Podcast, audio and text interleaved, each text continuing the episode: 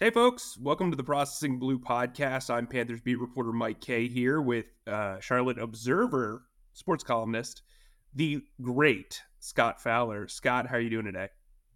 I'm good, Mike. Yeah, we're doing a little emergency pod session here in the evening. Finally, we got the end of this news story today that you've been working on for weeks.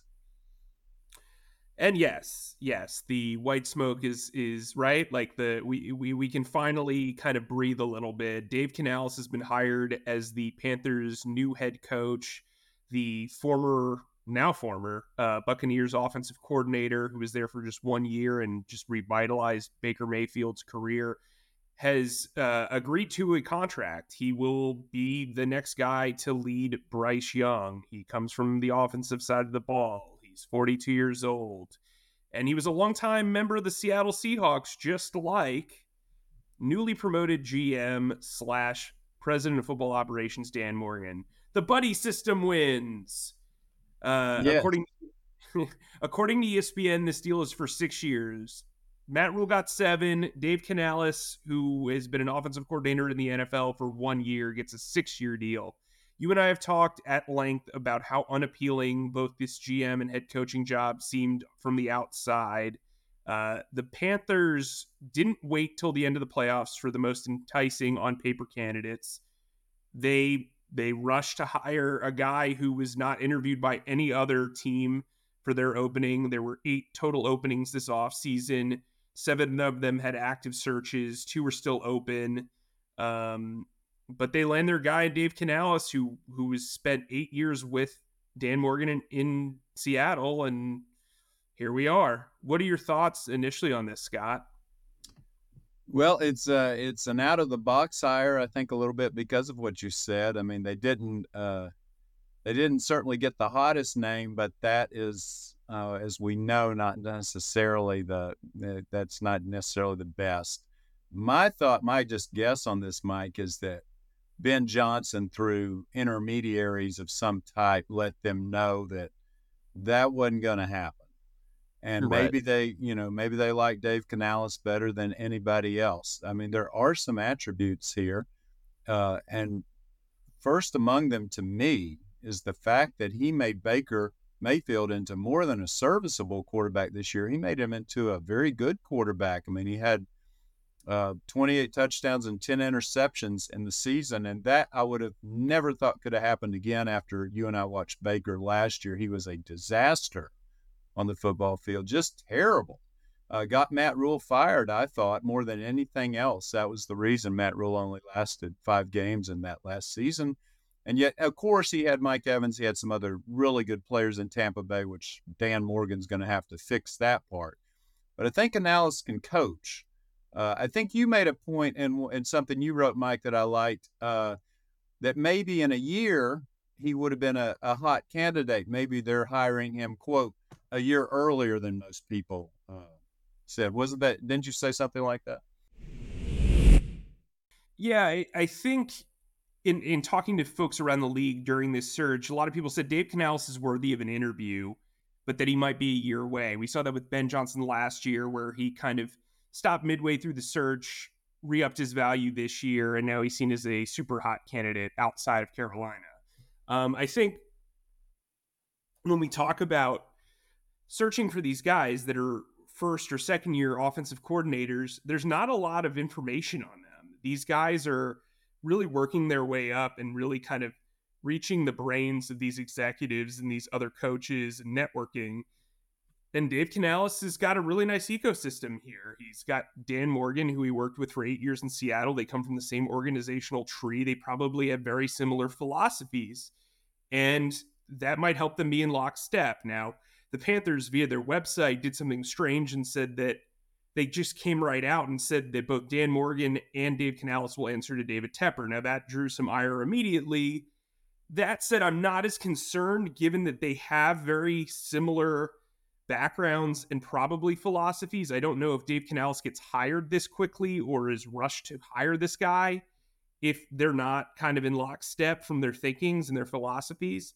I think what this allows you to do is let's say somebody bombs, you can hold them accountable in their own job. It doesn't have to feel like just because Dan Morgan's failed or just because Dave Canales has failed that you have to punish both. That said, given the way these optics are, it would not shock me if that were to happen. Now, you look at the contract that ESPN reported is 6 years. Sounds like these guys are going to get a lot of runway. What do you think about that, Scott? I mean, really, did they have any other choice after how quickly Frank Reich was tossed out of here? Well, yeah, that's a good point. I mean, Frank Reich had 4 years and lasted 11 games. So he lasted about roughly 1/6 of his contract. So I think we know by now that Dave Tepper is not adverse to paying off somebody that's not working out to not work. I think Canales and Morgan will get maybe 2 years, and then by year 3, if it's not turned around, then probably be searching again, because I don't think they're gonna. I don't think the Rome wasn't built in a day. It might take 5 years, might take 6 years. Some of the things Dave Tepper said about the Matt Rule tenure, I don't think he's going to say those things again. I think no matter what the contract's important, because that'll get them paid if they don't make it, but. And it's important in the other way too. Let's say Canales is great and they win. I wrote in the column today, if he wins 8 games this coming year, I think he'll be coach of the year. You go from 2 to 8, you'd get some coach of the year votes at least. Now, I will say this, that line you just said, that concerns me. I didn't like that being in the press release. That feels to me like them saying, yeah, and Dave Tepper's still in charge and don't forget it. Both Morgan and Canales will be reporting to Dave Tepper. And as I wrote in this column, I think it has a chance to work, this pairing. I think he just hired a couple of smart people, but he's got to get out of the way. He's got to get out of the way. Yeah, I don't like the idea of him being a tiebreaker. That was something that he kind of mentioned after Frank Reich was fired, that he was kind of, he didn't want to weigh in until it was final and there was a disagreement. I mean, listen, I've said this several times. Personnel people are hired to scout and to find players. Coaches are then hired to coach those players.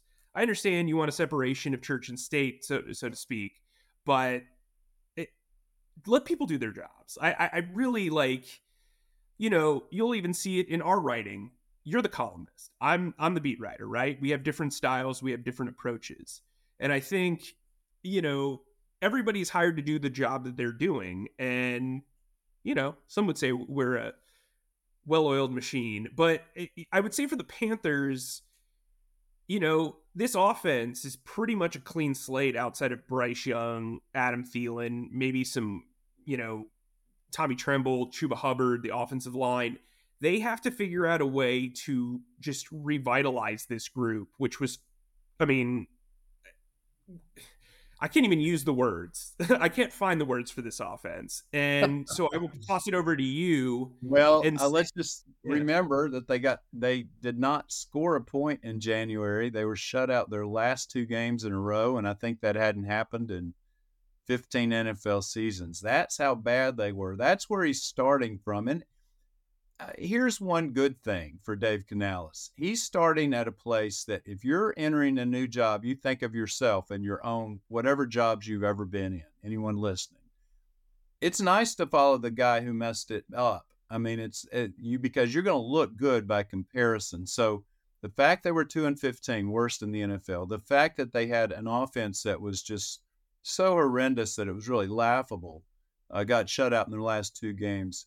There's nowhere to go but up here, and especially offensively. Now, of course, the defense was plenty good. That was a defense that kept them in numerous games, and I feel like the defensive staff and players will be much more, there'll be a lot more stability on that side of the ball. As you mentioned, I don't know, there's all kind of things we'll get into in the offseason about all the personnel that needs to change on the front end. But in a way, it's an exciting time. And I'm okay with that. Don't get me wrong. I'm okay with Dave Tepper talking to these guys. Obviously, he's paying them. He wants to talk to them. But I agree. I don't want him deciding if it's 1-1 in the draft room who the number 33 overall pick is.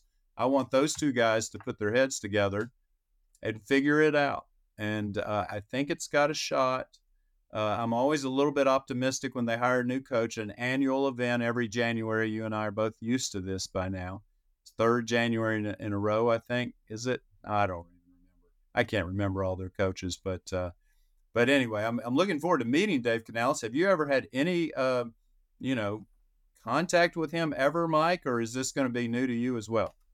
No, he is new to me. I've stood probably 20 feet away when I took a picture of him and Dan Morgan shaking hands in that last game, but that's about it.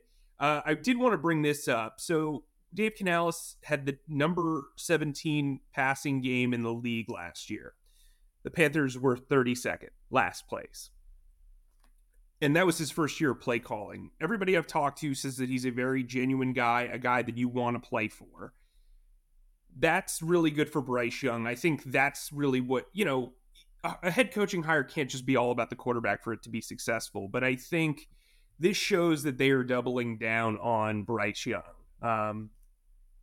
They want to make sure that they have a guy who can bring energy, be accountable, be compassionate, and really reach this quarterback who is very cerebral, who keeps he internalizes a lot, you can see, right? And so yeah.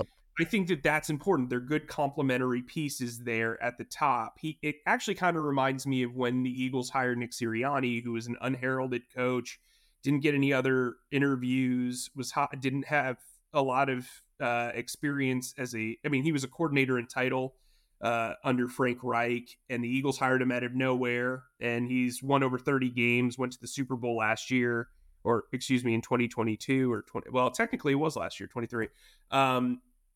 He's had some turmoil this past year, but still won 10 games or over 10 games. And so I think, just as you mentioned earlier in the podcast, just because you haven't heard of this guy or you're not familiar with him doesn't make him a bad hire. And so I think we do need to kind of wait and see on this whole situation, but I'm glad to be documenting it alongside you and Alex Zutlow and on Processing Blue. Where can they find all of our stuff, Scott? It's going to be a fun year. It always is. And, I will say the Panthers are a very newsy team for not being a good team. So we're always thankful for all of our listeners and readers. You can find all our stuff online on charlotteobserver.com. But, of course, this podcast is on YouTube if you're not watching it there, as well as online. We will be back, Mike, with another extended podcast. This is a short version. This is sort of a podcast light because we had to do this one quickly. We wanted to get it in your hands and your ears quickly. But this, we'll do a more extensive one after they do their press conference, which we anticipate will be not right away. So this will, there'll be a little bit of a gap. In that press conference, we'll hear probably from Dan Morgan as well as Dave Canales, perhaps Dave Tepper as well, not sure. But in any case, there will be lots to talk about. We always appreciate everyone listening. And please turn into Processing Blue and read us at thecharlotteobserver.com. Thank you again for listening.